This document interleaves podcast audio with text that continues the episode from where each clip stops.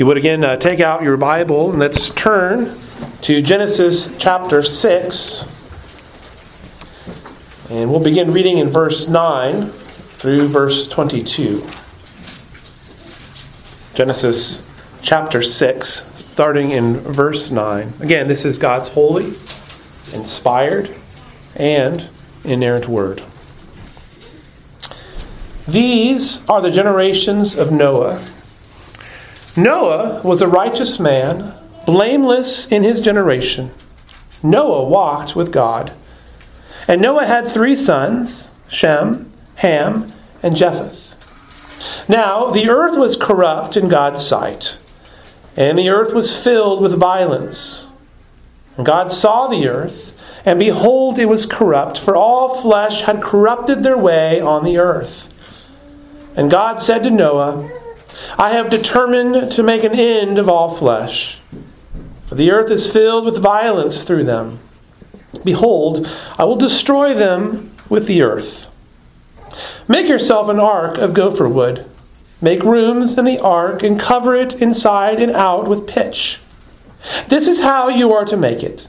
The length of the ark 300 cubits, its breadth 50 cubits, and its height 30 cubits. Make a roof for the ark, and finish it to a cubit above, and set the door of the ark in its side. Make it with lower, second, and third decks. And behold, I will bring a flood of waters upon the earth to destroy all flesh, in which is the breath of life under heaven. Everything that is on the earth shall die. But I will establish my covenant with you and you shall come into the ark, you, your sons, your wife, and your sons' wives with you.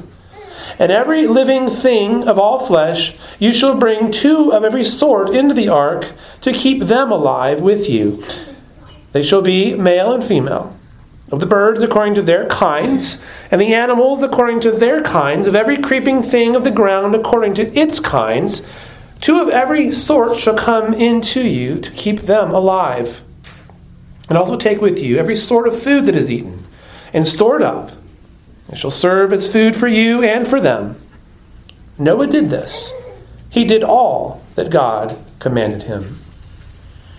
The grass withers, the flower falls, but the word of our God remains forever. You may be seated. Let's pray together. Father in heaven, we ask oh God, that you would bless this reading of the word. And we pray now, Father, for the preaching of your word. Be with this, your servant. Our prayer, God, is that we would understand what is given here, that we can appreciate uh, your reason for pouring out wrath, but also, God, may we see the gospel.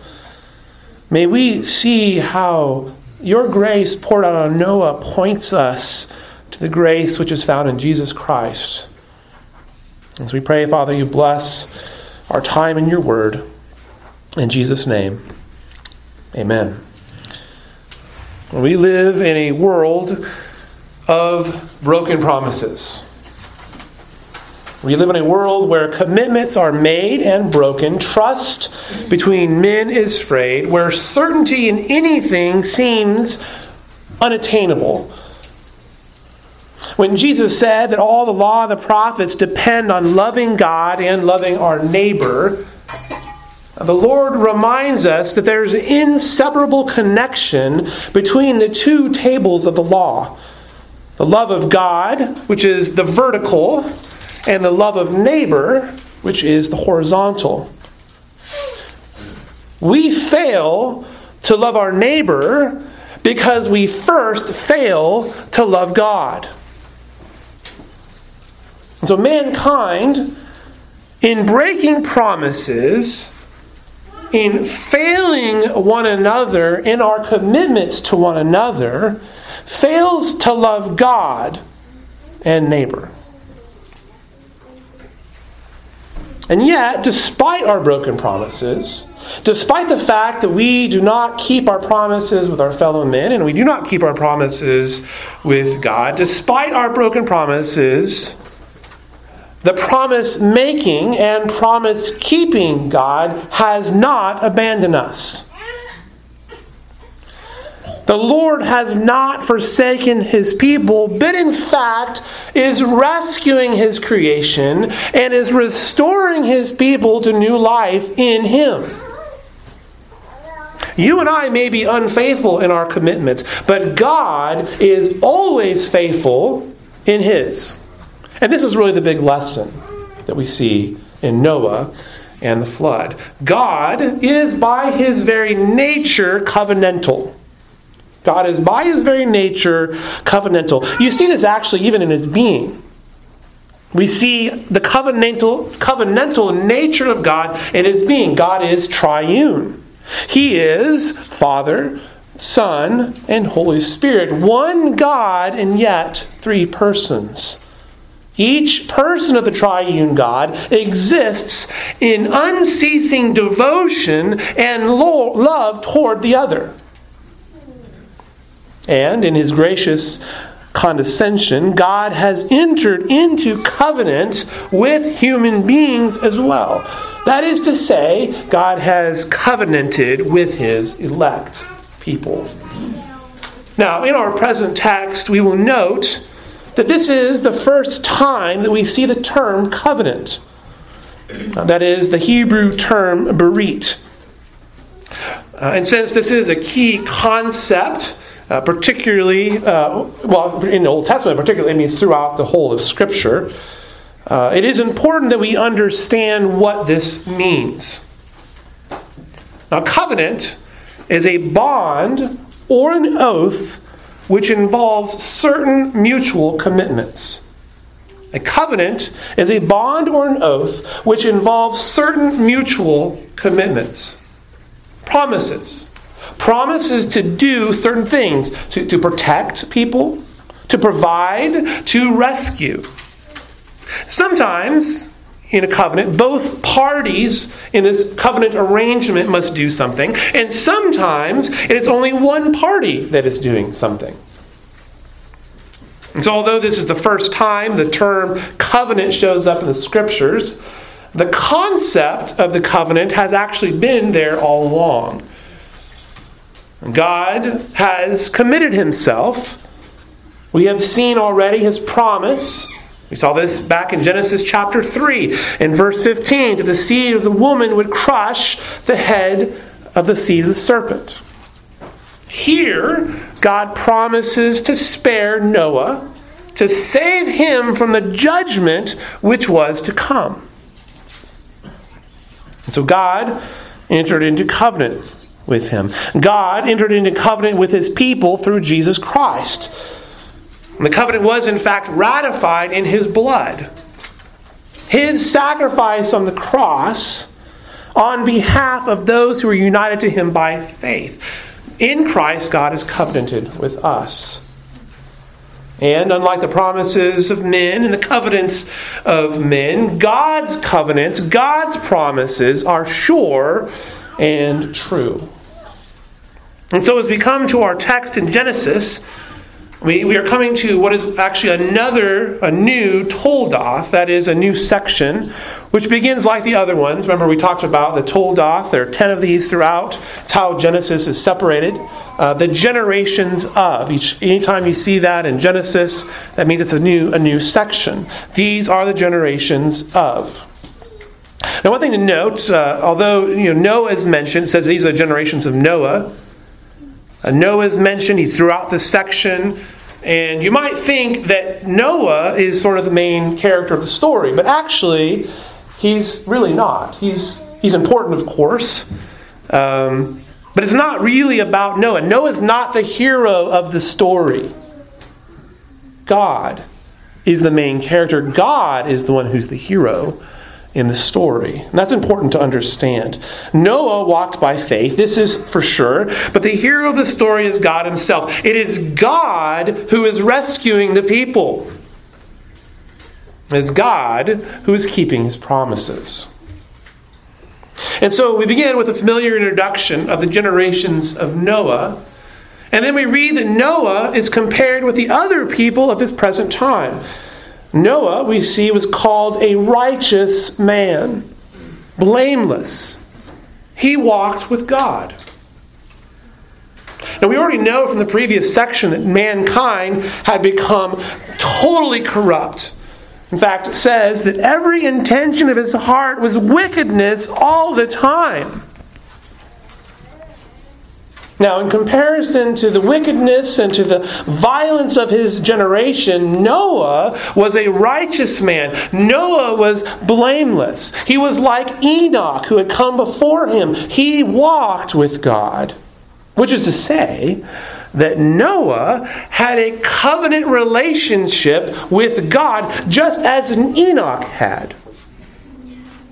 Noah walked in God's ways, he walked in his statutes. Noah lived to please the Lord.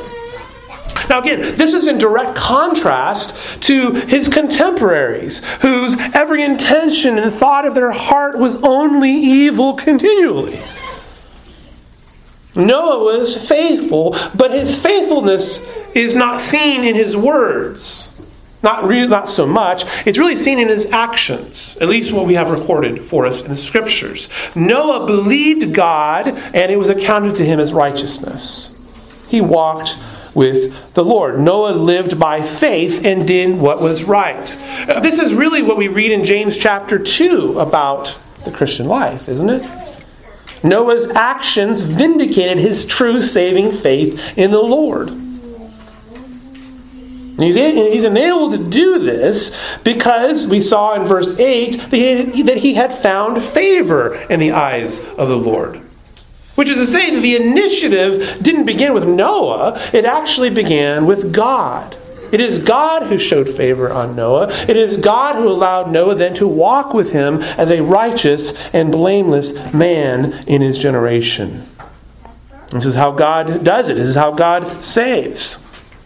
Now, we'll note also, uh, we are introduced immediately to the three sons, uh, Shem, Ham, and Japheth. And we'll want to sort of you know, tuck that away in the back of our mind because they come later in the story. But here they're just kind of mentioned. But again, this is not about them either, right? It's about God. The section is about the work of God saving people and the obedience of Noah. Now, again, Noah is presented as a light in a dark world.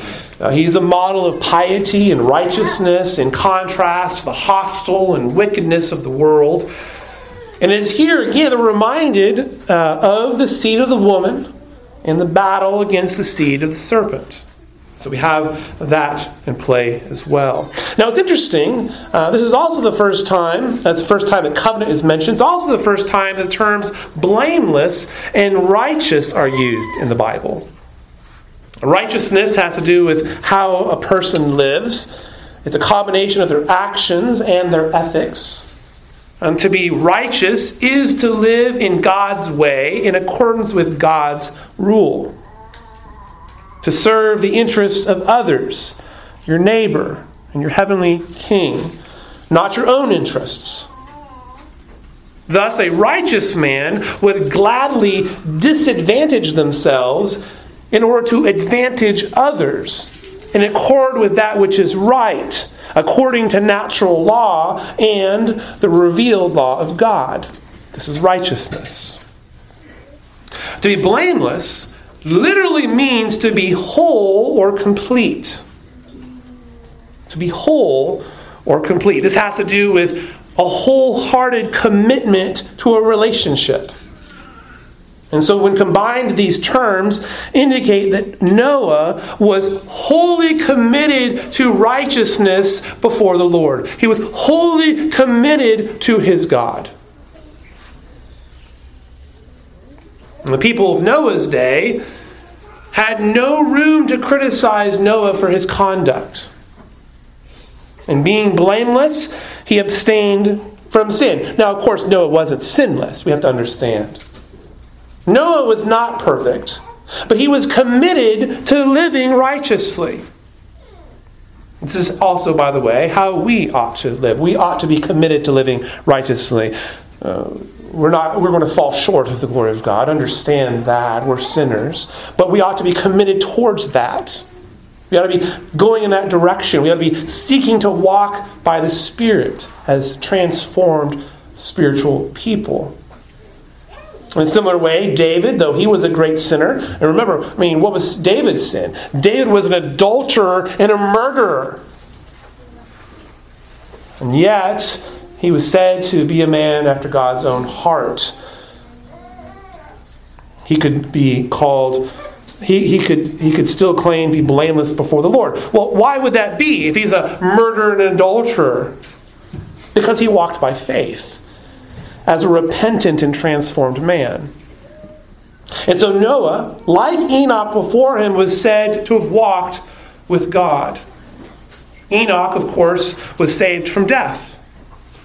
He lived 365 years and then was no more. Noah was saved from the flood.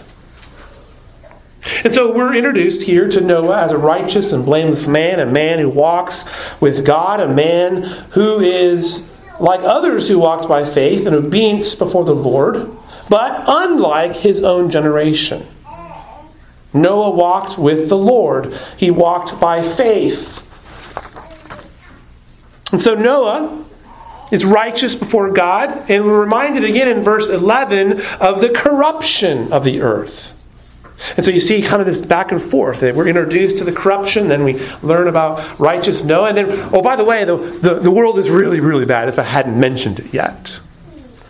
The whole of creation has been defaced and de- disfigured because of sin, was morally corrupt, was in complete ruin. Oh, how bad was it? Well, it was really, really bad. Violence filled the earth. And of course, violence could refer to a wide range of crimes, including unjust treatment, deadly assault, rape, murder, you name it. Violence. Whereas God had blessed mankind with family and the power to fill the earth, remember, uh, man was told to take dominion to fill the earth, fill the earth with people, to subdue the earth. Instead, what man did uh, has done was to fill and subdue the earth with violence. Mankind had taken the good gifts of God and had used those for corrupting purposes. And so God was very aware of the corruption and violence on the earth. And even in our own day, God, by the way, God's seeming inaction against sin does not mean that He's unaware or doesn't care. Which, by the way, people do say. Well, obviously, well, I can't believe in God who obviously just allows all these horrible things to happen. It isn't because God doesn't care. By the way, we, as Christians, we could do this too, right? We, uh, Lord, just, just, just destroy everybody, right? Like as if we, we sort of despise all those really horrible sinners. Kill them all, God. You have to remember this is a time of grace. What are we praying that they would repent? that, that judgment's coming, and, and we see that, that God does judge. It's not that God is unaware or does not care, but He's patient and forbearing. God was very aware God is forbearing with man as the church brings the gospel to the nations. And, you know, I, you know we were reminded actually at Presbytery uh, about G- Jesus' disposition towards the crowds. You might remember from Matthew chapter 9, it says that the people were like harassed sheep without a shepherd. And what does Jesus do? He shows compassion on them. Jesus was compassionate to the crowds. God will punish sin. God will deal with corruption. And the fact is that all flesh had become corrupt. This is what was the fact in Noah's day, which means, by the way, when it says all flesh, this means that even the animals had become corrupt because of the sin of people. Man's fall has affected even the creatures. And so there's a connection between human morality and the natural world. And Paul, by the way, makes this very point in Romans chapter 8 Verses 20 and 21, when he says this For the creation was subjected to futility not willingly, but because of him who subjected it, in hope that the creation itself will be set free from its bondage to corruption and obtain the freedom of glory, the children of God. Jesus will set free even the creation from bondage to corruption. Sin has caused a total breach in the created order, even on the part of the creatures, as some have transgressed their God given boundaries. But one day, the creation will be freed from corruption, will be returned to the glorious state in which it was in. But at this point, in redemptive history, at, the, at, this point in Noah's day, God had determined to undo what he had created. Even as he was to show grace in rescuing a remnant. And so, verse 13 says, And God said to Noah, I have determined to make an end of all flesh, for the earth is filled with violence through them. It's here that God brings no end to his confidence. He reveals his will to him. God has determined to destroy the world which is filled with violence. And so God instructs Noah to do something. He says, I'm going to destroy the earth, so you're going to need to build an ark. God does not leave man's salvation to human imagination. God doesn't say, Well, Noah, I'm going to destroy the earth. Good luck. I hope you figure something out. No. He doesn't leave it to human imagination. He gives him explicit instructions as to what to be done.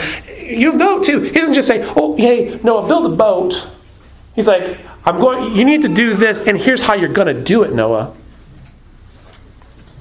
Noah was to make a vessel of gopher wood. Now, uh, gopher, gopher wood, this is actually a, a, a, transliteration from Hebrew. This has nothing to do with rodents, in case you were wondering. It's actually a transliteration of, of it. We don't actually know what gopher wood is. Some species of wood. Um, whatever it is, though, it was the right one to use. It was the correct, this is the wood you need to use, Noah. And then he, he gives him uh, gives Noah the, the, the pre- precise dimensions. He tells him how to finish the, the ark.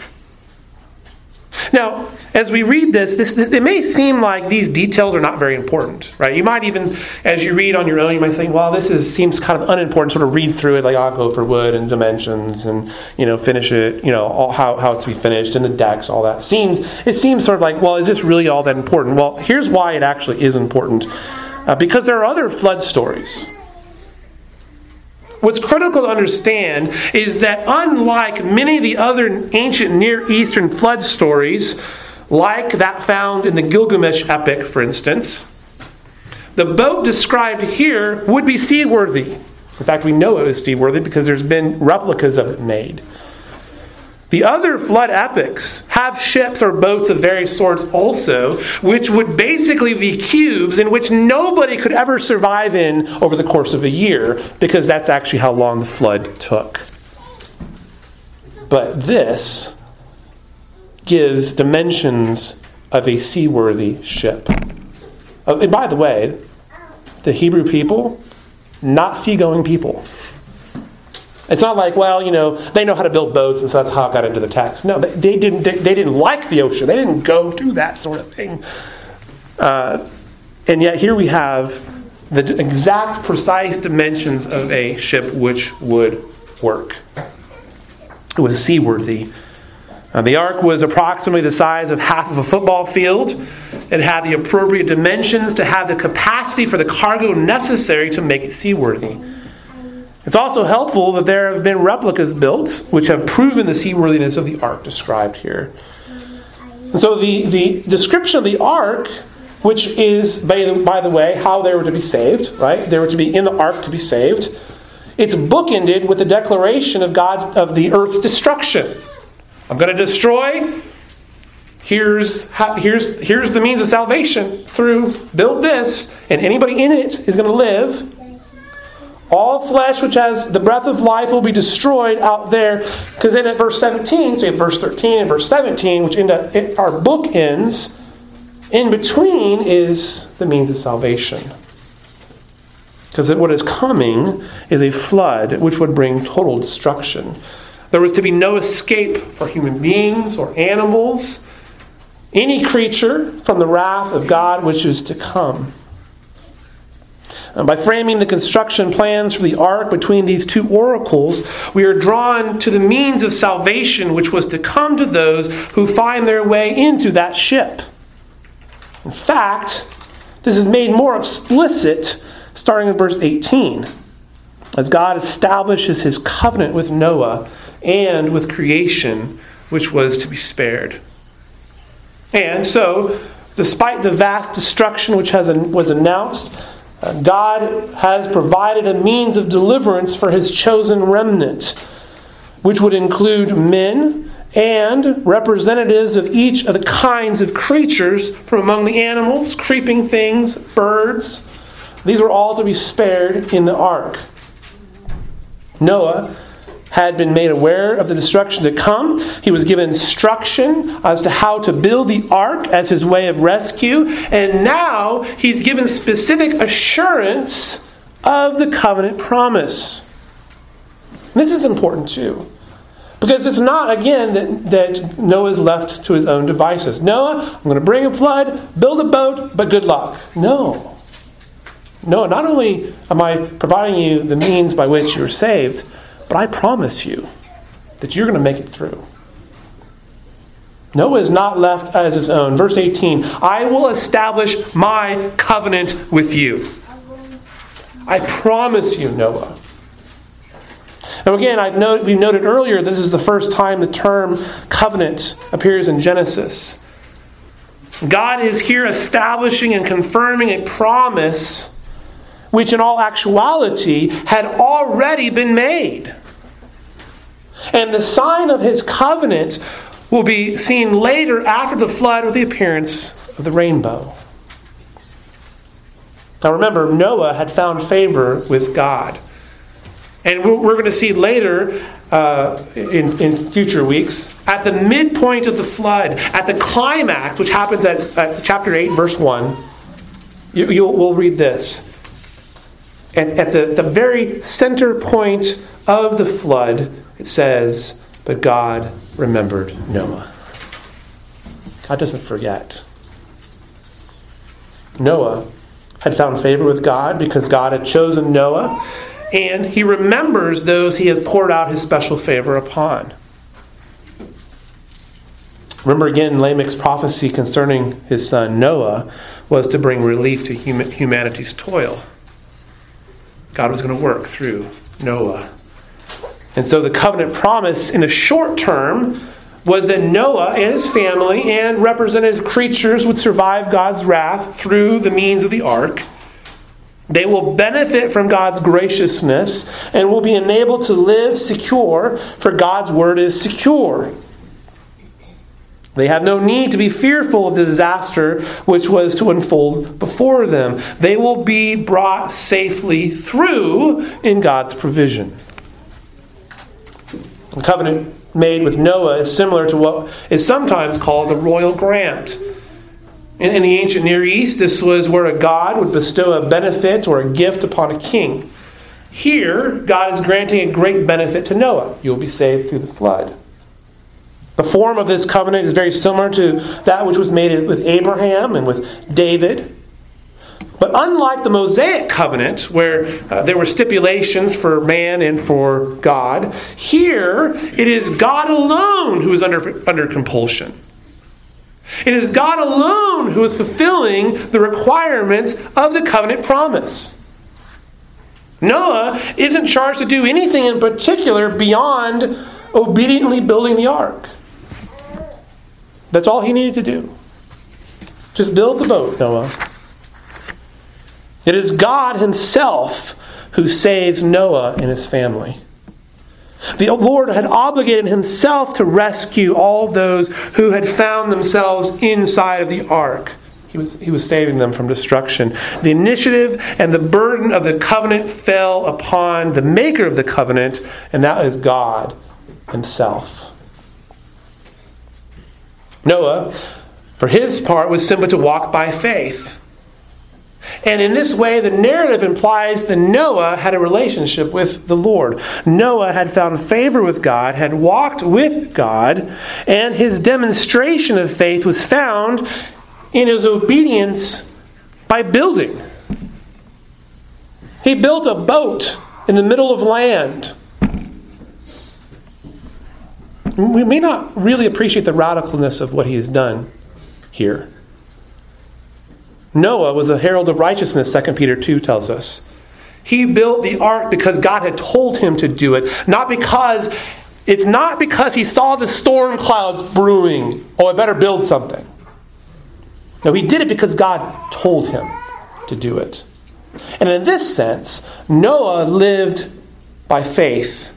He built by faith, not by sight. Noah was a representative of God's covenant promises, and in the ark, humanity would be saved from destruction of the flood. And much like this, through Christ and in Him, all those who trust and rest in Him are saved from their sins, are saved from the wrath of God, which will one day be poured out on all of humanity as well. Noah was obedient to God because, and because of his obedience, his family and humanity was saved from the flood. Christ was perfectly obedient to the law of God, both actively in his active obedience and his passive obedience. And by his obedience, he imputes to us his righteousness. And so, in this way, Noah and the story of the flood, although it's a you know it's all obviously a nice Sunday school story for children, but this is this is this is about the gospel. This is a presentation of the gospel. It is redemptive history in miniature, pointing us to the greater Adam, pointing us to the greater Noah, pointing us to the greater Moses, the greater David. That is to say, the one who fills the threefold office of prophet, priest, and king, the one who mediates a better covenant, which is enacted on better promises. This is about the gospel of Jesus Christ and his saving humanity. And so the covenant made with Noah was to save him, his family from the waters of the flood. It's ratified later with a rainbow. And I'll just mention briefly the rainbow. Think, what, what does a bow do? Well, you shoot an arrow with a bow. Consider the direction in which the bow is pointed. God had set up a covenant in which he was responsible, and he also was demonstrating it even through a weapon being pointed his direction. That's the picture of the rainbow. It's also pretty.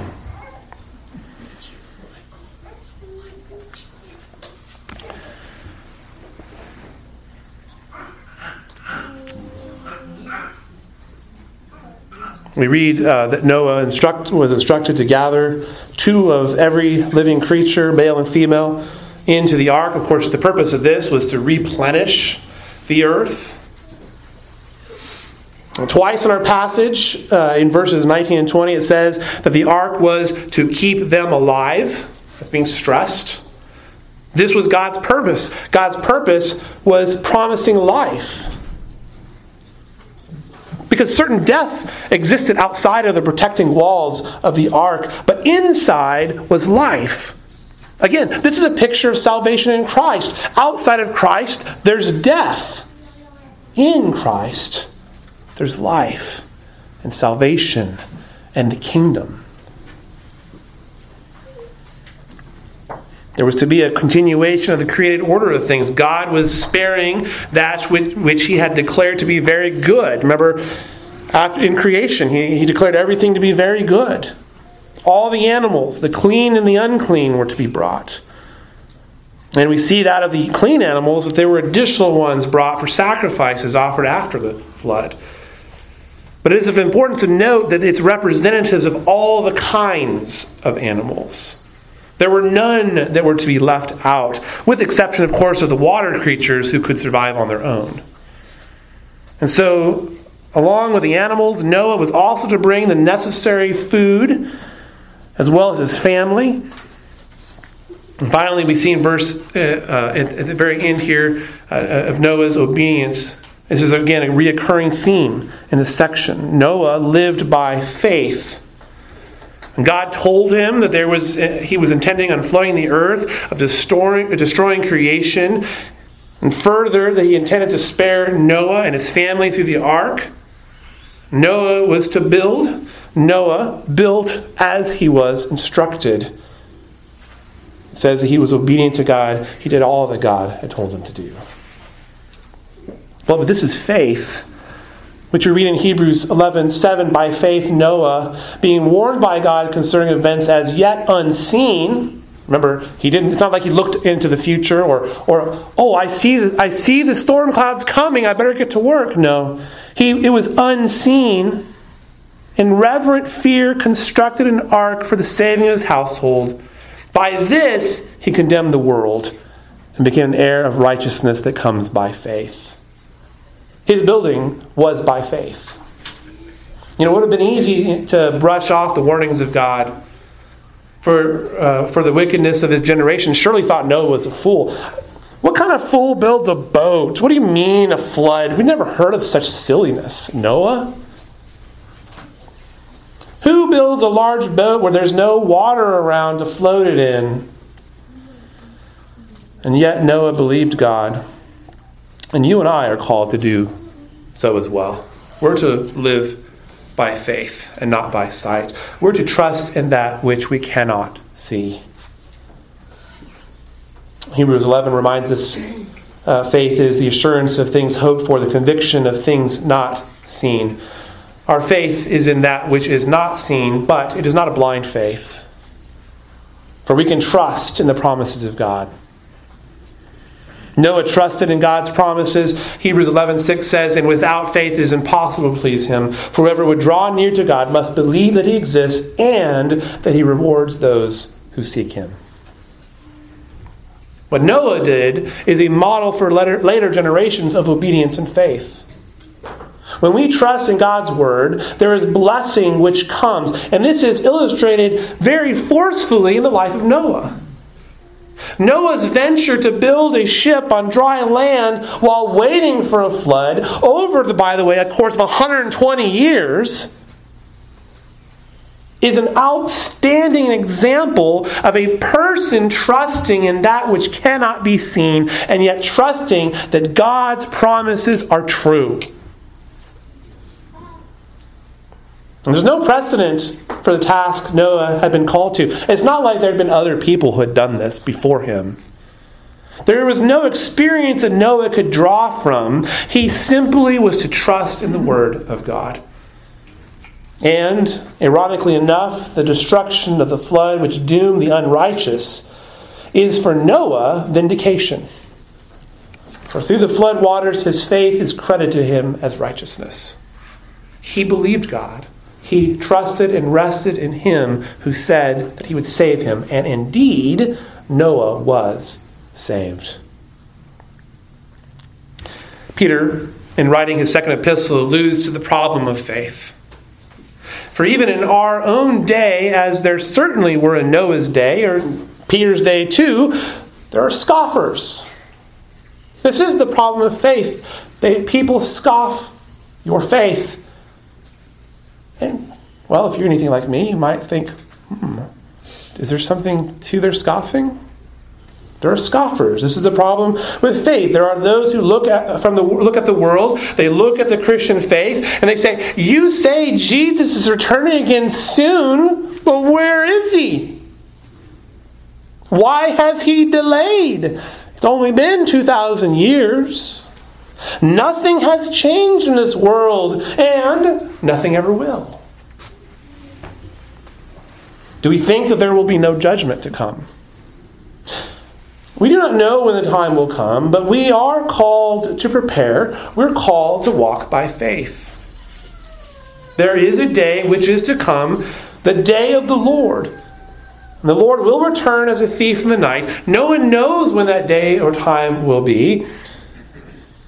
But he will come and will judge all flesh. So you, will you be found as Noah living by faith? Will you be found in Christ as Noah and his family were found in the ark? Will you be found in Christ? This is the most pressing issue of this passage, no, of the entire scriptures. We are like Noah, living in a generation of great wickedness. Many of our age are committed to autonomy and are headed to ruin and destruction. But there is hope for the wayward and for the lost. Salvation is offered for those who would, by faith, trust and rest in Christ. His work on the cross can set you free from bondage to sin. This is the pressing need of the Scriptures. This is the pressing need of our generation. In a world of broken men and women, in a world of broken promises, beloved, you and I can rest in the sure promises of God in Christ, who entered into the most holy place and there offered himself so that you and I can inherit eternal life. And God was true to Noah, and he is true to you and me as well. So, where will you be found? On the day of judgment, will you be found in Christ? Let's pray together. Father in heaven, we thank you for your word.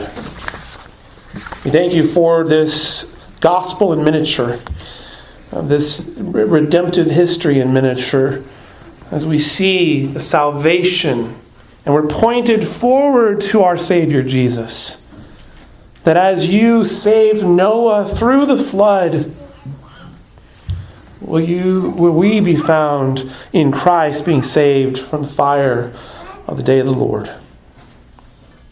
And God, we also are grateful for your patience, for you are patient towards sinners such as us, that none of your elect may not, or none of your elect would be left out, as it were but all who are yours would come to saving faith in Jesus. We thank you for your patience toward even us.